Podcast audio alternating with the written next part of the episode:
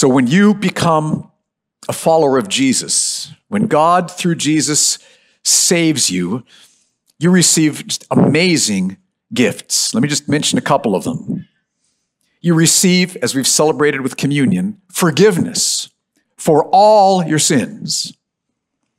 You receive a heartfelt relationship with God your Father. What, what a gift. You receive a joy in knowing Jesus that completely fills you, strengthens you through trials, satisfies you, overflows from you to bless others. And, and you receive a life that is full of meaning and purpose and significance. Now, that last one is important because we all crave to have lives that count, that matter that make a difference. We all long for that.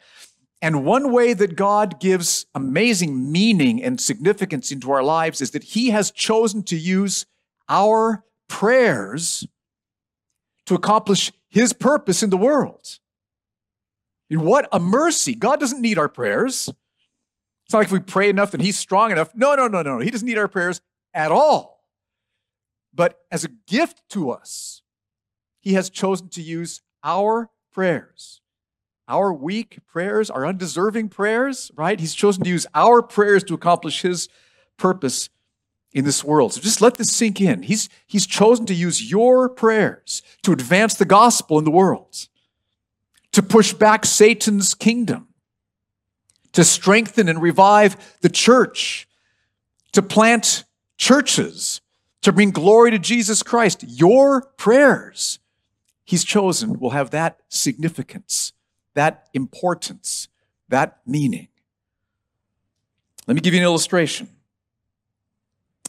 In 1858, there were very few believers in the town of Banbridge, Ireland. Irish people here, okay? Very few believers. 1858, the town of Banbridge. But one night, a few of them got together to pray for their town. And so they prayed. And someone who was there at that meeting wrote this down later, said, The Lord was among us that evening, and we all seemed to feel his presence in an unusual way. And toward the end of that meeting, someone brought a word of prophecy that God had heard their prayers and that he was going to do a mighty work in their town. So they continued to pray over the next days and weeks and months without seeing much happening. But then, all of a sudden, hardened unbelievers, hardened unbelievers, had their hearts just melt when they heard the good news of Jesus, weeping, crying out to Jesus to forgive them. Many in the town, just you, they saw them in the town, weeping over their sins, crying out to Jesus to forgive them and to change them. There were entire families who had no believers. Any member of the family was, was trusting Christ. Whole families came to trust Christ together. Over 20 prostitutes all came to Christ together, and the church just welcomed them in and cared for them.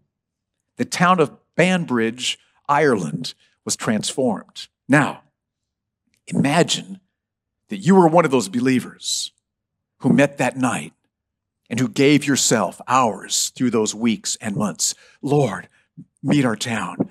Fill this town with the gospel. Pour out your spirit upon us.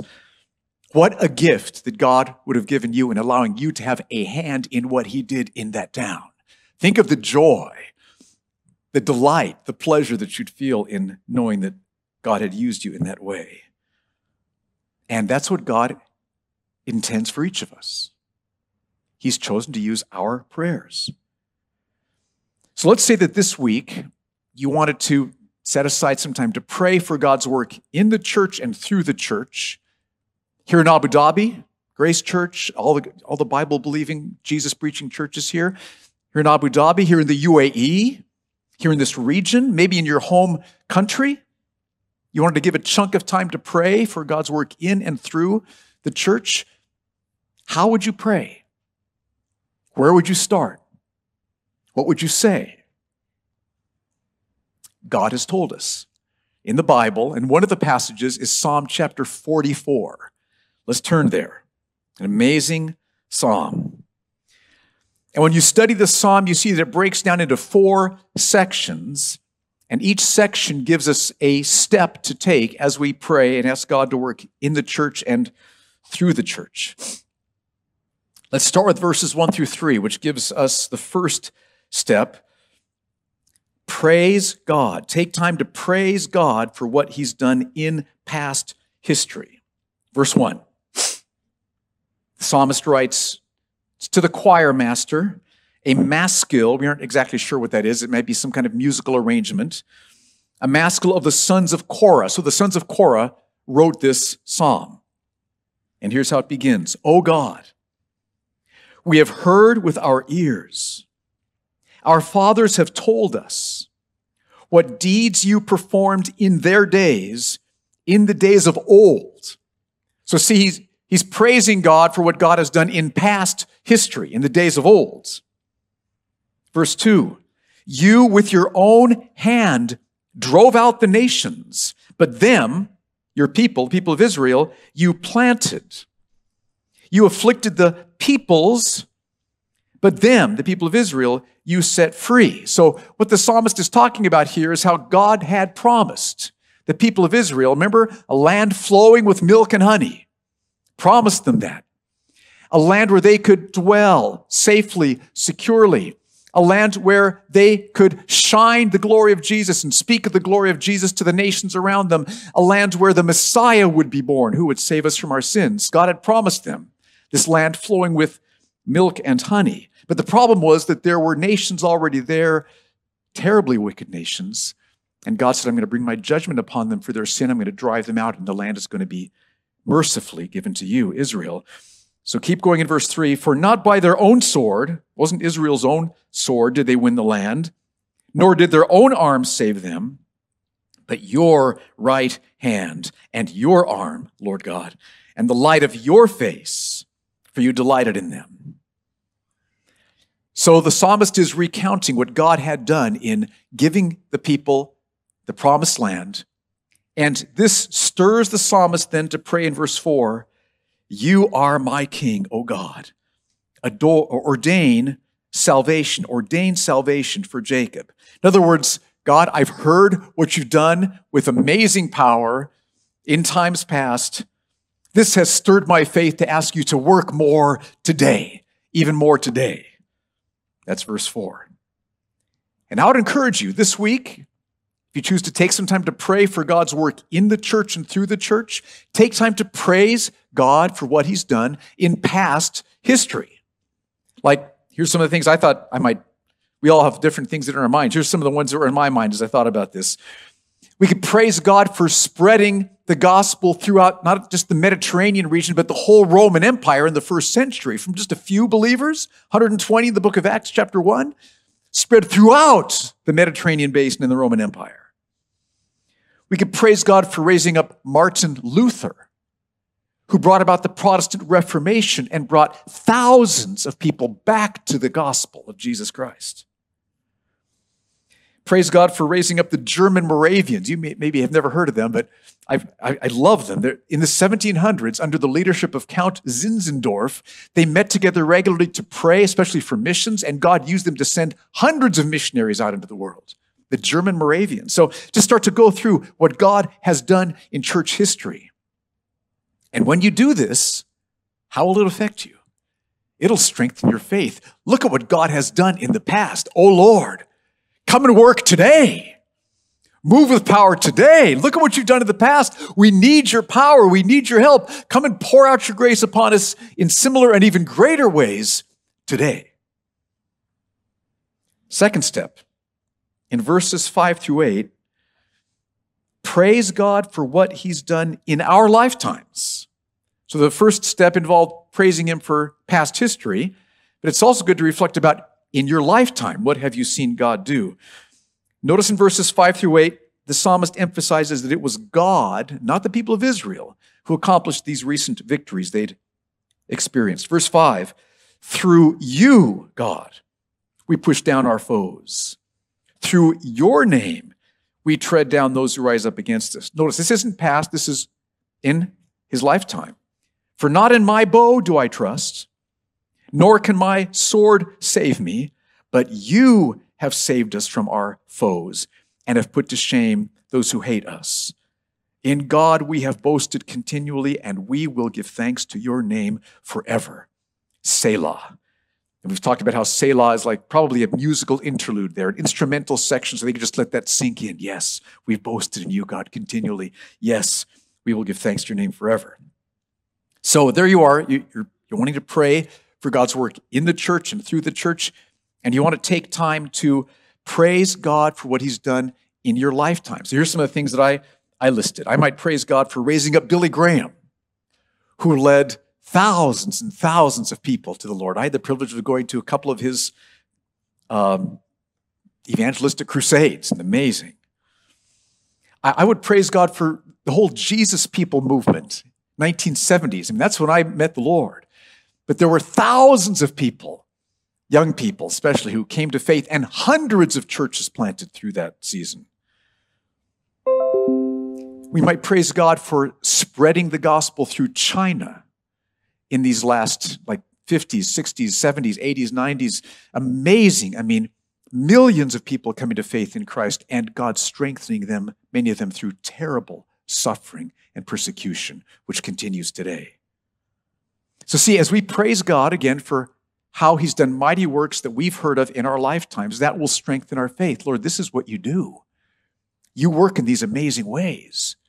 You pour out your spirit. You save thousands of people. You strengthen believers for suffering. Lord, do it again and more, we pray. Third step, verses 9 through 22. This is a long section. We're taught to tell God about the needs of the church.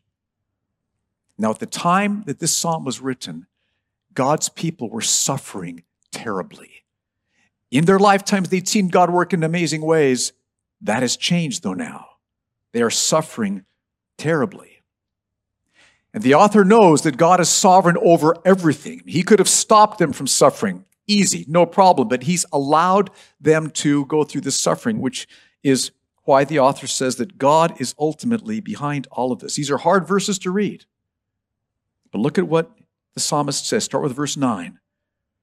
But and you've worked in past history powerfully, you've worked in our lives powerfully, but you have rejected us and disgraced us and have not gone out with our armies. Now, he's not saying that God has completely rejected his people. God never does that. I will never leave you or forsake you, is the promise. It's absolutely true. But God has not gone out with them into battle. God has continued to love and comfort them, but God has not gone out with them into battle. God has allowed them to be defeated. Verse 10 You've made us turn back from the foe, and those who hate us have gotten spoil. You've made us like sheep for slaughter and have scattered us among the nations. Do you see how he's recounting to God the, the needs that are there amongst God's people? You've sold your people for a trifle, demanding no high price for them. You've made us the taunt of our neighbors, the derision and scorn of those around us.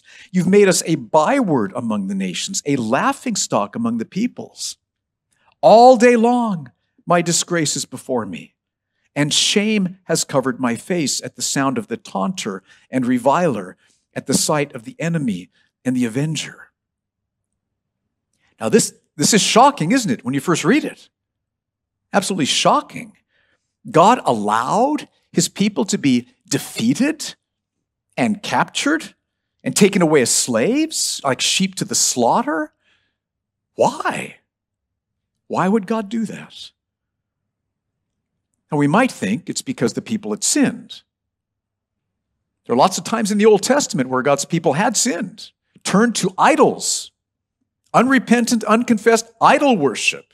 And God, in His love and mercy, allowed people to conquer them, to wake them up. This is what you're doing. This is the implications of the steps you're taking. Wake up, turn back to me. I'll deliver you. So, is this because of the people's sin? Is that why God had done this? Not this time. Was not because of their sin.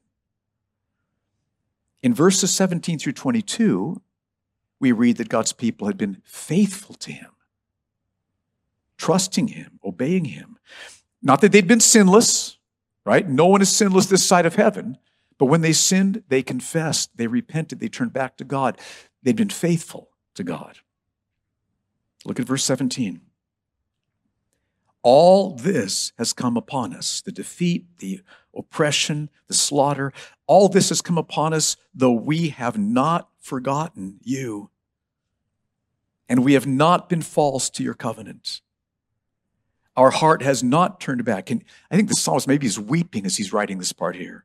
Our heart has not turned back, nor have our steps departed from your way. Yet you have broken us in the place of jackals, and you've covered us with the shadow of death. If we had forgotten the name of our God or spread out our hands to a foreign God, would not God discover this? For he knows the secrets of the heart. Yet for your sake, it's because of our devotion to you that we are killed all the day long. We are regarded as sheep to be slaughtered. God's people had been faithful to him. They'd loved him, trusted him, obeyed him and yet God had allowed them to be defeated. Why? Why? This is a crucial question for us to think about, church. Because I would guess that some of you think that the way it works is that the more you trust Jesus, the less trials you'll have. We think, well, the more I trust Jesus, then the less trials. Trust grows, trials, suffering shrink. That's not what the Bible teaches. And if you think that is what the Bible teaches, then you will have times where you are struggling to understand and, and disillusioned. It's not what the Bible teaches. One reason we know that is because of Psalm 44. We're reading it right here this morning. Another reason is because Paul takes verse 22 and he quotes it in Romans chapter 8. And I want us to read it in the context of the verses that Paul writes so that we can see. Paul takes that verse, for your sake we are killed all the day long, we are regarded as sheep to be slaughtered, and he quotes it in Romans 8. So let's look at Romans 8, verses 35, 36, and 37. This will help us understand what God is doing and why. Verse 35, Romans 8, verse 35. Paul says, Who shall separate us from the love of Christ? Shall tribulation or distress or persecution or famine or nakedness or danger or sword? So he's asking, Can suffering like this separate us from Christ? And his answer is, Absolutely not. And then he explains, we will experience those things. That's the point of verse 36. That's the point of quoting verse 22 of chapter 44. We will experience those things. Verse 36 As it is written, for your sake, that is because of our faithfulness to you, we are being killed all the day long. We are regarded as sheep to be slaughtered. Paul is saying that verse to us, to every believer. For the sake of Jesus, God's people are being killed all the day long. We are regarded as sheep to be slaughtered. Now, let me just pause here and apply this to what tragedies we've heard happening in Afghanistan this past week. Heartbreaking to hear, right? I mean, I would sure that some of you have struggled as you've seen videos, as you've heard the news reports, and you've thought, God, where are you? Why would you allow this to take place? What are you doing? Are you there? I would guess that some of you have struggled But they shouldn't make us struggle. They should make us weep. Yes. Pray. Yes. But not struggle. Not struggle. Because the Bible is clear that God allows the people he loves deeply to struggle greatly. Not to struggle, to suffer greatly. Let me try that again. God allows the people he loves deeply to suffer greatly. It's all through the Bible. You've read it, right? And Paul quotes Psalm 44 to make this absolutely clear to his readers in Romans chapter 8. We will experience tribulation, distress, persecution, famine, nakedness, danger, or sword. For your sake, we're killed all the day long. We're regarded as sheep to be slaughtered. But this suffering will not separate us from the love of Christ because of what he says in verse 37. No, it won't separate us from the love of Christ. Rather, in all these things, all this suffering, we are more than conquerors through him who loved us. The reason we're more than conquerors when we suffer, like listed in verses 35 and 36, the reason we're more than conquerors is because when we suffer, Jesus will be moving right in towards us with everything that we need. All the comfort that we need, all the strength that we need, all the peace that we need, all the wisdom that we need. And He will so fill us with His presence at that time that we will shine with His reality and with His glory and to shine with the reality and glory of Jesus Christ amongst opposition, people who don't trust him, to shine forth with Jesus' glory in that way is one of the greatest joys a human being can ever experience. Now, you might think, uh, I don't think if I was in Afghanistan, I'd be shining with Jesus' reality and joy. I, th- I think I'd be scared to death and, and running, and, and I get it. But let me explain it like this the reason you don't feel now like you could be strong in Afghanistan is because you're not in Afghanistan. God's giving you the grace to do what you need to do right here this Saturday morning in Abu Dhabi. If He called you to be in Afghanistan, He would give you all the grace and more that you needed to shine for Him in Afghanistan. That's what He's promised. I will never leave you nor forsake you. He'll give you everything that you need. Here's an example in the 1500s, 45 year old John Bradford and 19 year old John Leaf, John Bradford, John Leaf, were preaching the gospel of Jesus Christ in the streets of England. And they were arrested and condemned to be burned at the stake. That's what was going on in England at the time. And someone wrote down what John Bradford said to John Leaf as they were being tied to the stake. Here's what John Bradford said Be of good comfort, brother, for we shall have a merry supper with the Lord tonight. Mmm. Love that. Shining the confidence, the power, the peace, the joy of Jesus just shining forth to those who were tormenting and going to kill them. They were more than conquerors in that setting. Suffering does not separate us from the love of Christ. Suffering brings the love of Christ. That's why Paul could say about his thorn in the flesh, I boast in my weaknesses, because when I'm weak in myself, I'm strong in Christ. Bring more of your strength. More than conquerors. More than conquerors. Jesus comforts and fills his sheep who are slaughtered. And every one of us will bow at his feet when we see him in heaven and say, Thank you for the suffering, for the privilege of displaying your glory, and for meeting me in that setting. It's a gift. Philippians 1:29 For Christ's sake it has been granted to us granted to us for Christ's sake it has been granted to us not only to believe but also to suffer for his sake. It's a gift for the sake of more of Christ.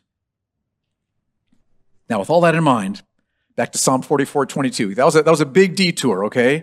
I think it's an important detour. Back to the topic at hand, how do we pray for God to work in the church and through the church. Psalm 44 22.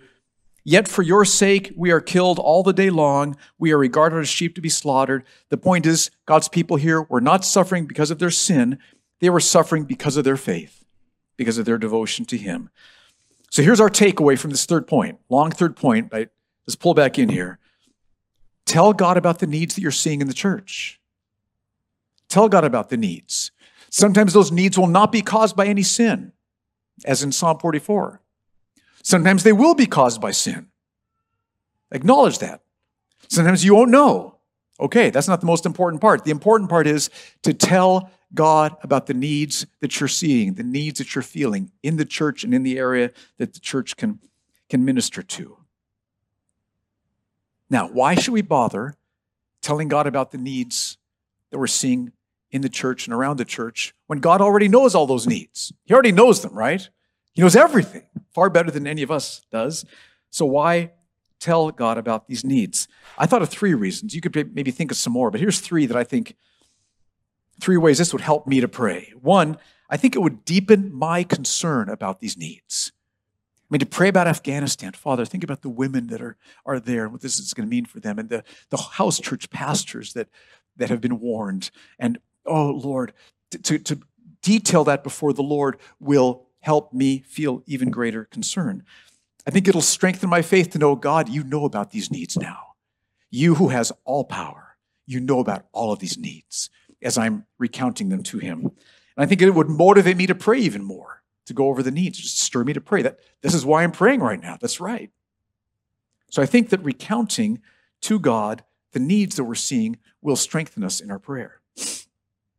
So, for example, this week you could take a chunk of time to pray uh, for the, for the sufferings of the people in Afghanistan. Recount to God all that you've seen, what you've known, and ask Him, God, have mercy. Thwart the plans of the Taliban. Work with power. Help, Lord. Pray about the sufferings of the church in Afghanistan, the believers that are there who are fearful, who aren't sure that they can stand for the Lord in the midst of this difficulty. Pray about churches you know of, maybe in your home country, maybe here or around, who, who, who are, are not as strong in the Bible as they need to be. Lord, there's churches that are drifting from the Bible. Look, help. Maybe you know about believers who are not sharing their faith. Maybe they're just sinking into sin. Maybe they're suffering and, and, and, having a difficult time. Share about the needs of believers that you know in our church and churches, churches around. We could pray about how we need more strong Hindi, Urdu, Bible preaching churches, right, brothers? We need more, and Arabic speaking churches in this city. You could pray for the church in North Korea. Oh, which, brothers and sisters, they've been suffering for decades, the believers there. Pray for them. Pray for believers who need to be revived in their faith. Pray for churches that need to be united together, who need to be cleansed from sin. Pray for believers who are timid, who need to be emboldened. Father, there's what's going on. I want to pray for these. I want to mention these needs. Let me give you one, one more example. Wales, 1860s. I was reading a book about Ireland and Wales, okay? Wales, 1860s. Glamorganshire. Okay, do you know where that is? It was an area that was full of sin, full of unbelief, with just a few small, struggling churches. But God's people committed to pray. Pray for that area, Glamorganshire. They prayed for an outpouring of God's Spirit, and for, for eight months they prayed. Gave chunks of time to, to crying out for the church to be revived and for the gospel to spread. And then, all of a sudden, prayers were answered dozens of people in church services suddenly started just being convicted for their sin, crying out. They, they thought they were saved, seeing that they were not saved at all, and crying out, put their trust in Jesus and were saved. Believers started to meet together, to pray, to encourage each other in the scriptures in smaller settings. The parts of the county that were the darkest spiritually were the most powerfully impacted by the gospel and people coming to faith in Christ. And in a short time, many of the churches doubled in size, and there was just this stream of believers coming to faith in Jesus Christ in Glamorganshire. God has called us to the work of prayer. Grace Church. He's called you to the work of prayer. One of the most meaningful, significant activities you can do as a human being that He has chosen to use your prayers to bring His purposes into Abu Dhabi, this region, your home country. And throughout church history, when believers have prayed, labored in prayer for their churches, their cities, their region, their, their countries, God has worked with great power. You see it throughout church history displayed. So, Grace Church, we are living in one of the least reached cities in the world here. One of the least reached cities. We are surrounded by people, the vast majority of whom have never heard the gospel. Here we are. So here's what I want to call you to do make it a priority. Don't, don't waste your time here. Make, make part of your time here prayer, laboring in prayer for Abu Dhabi, be filled with the gospel, for the, the churches that love Jesus here. Lord, bless Cornerstone Church and ECC and New Life Church and All Nations Church, the Nigerian Church. Just, there's a, Lord, those churches that are naming your name, bless them. Pour out your spirit, God. Fill the city with the gospel. Let's make it a priority to pray for God to work in the church here and through the church here. And then let's watch and see what God does. Because He's promised everyone who asks receives. That's what our Lord said. Let's stand together and pray.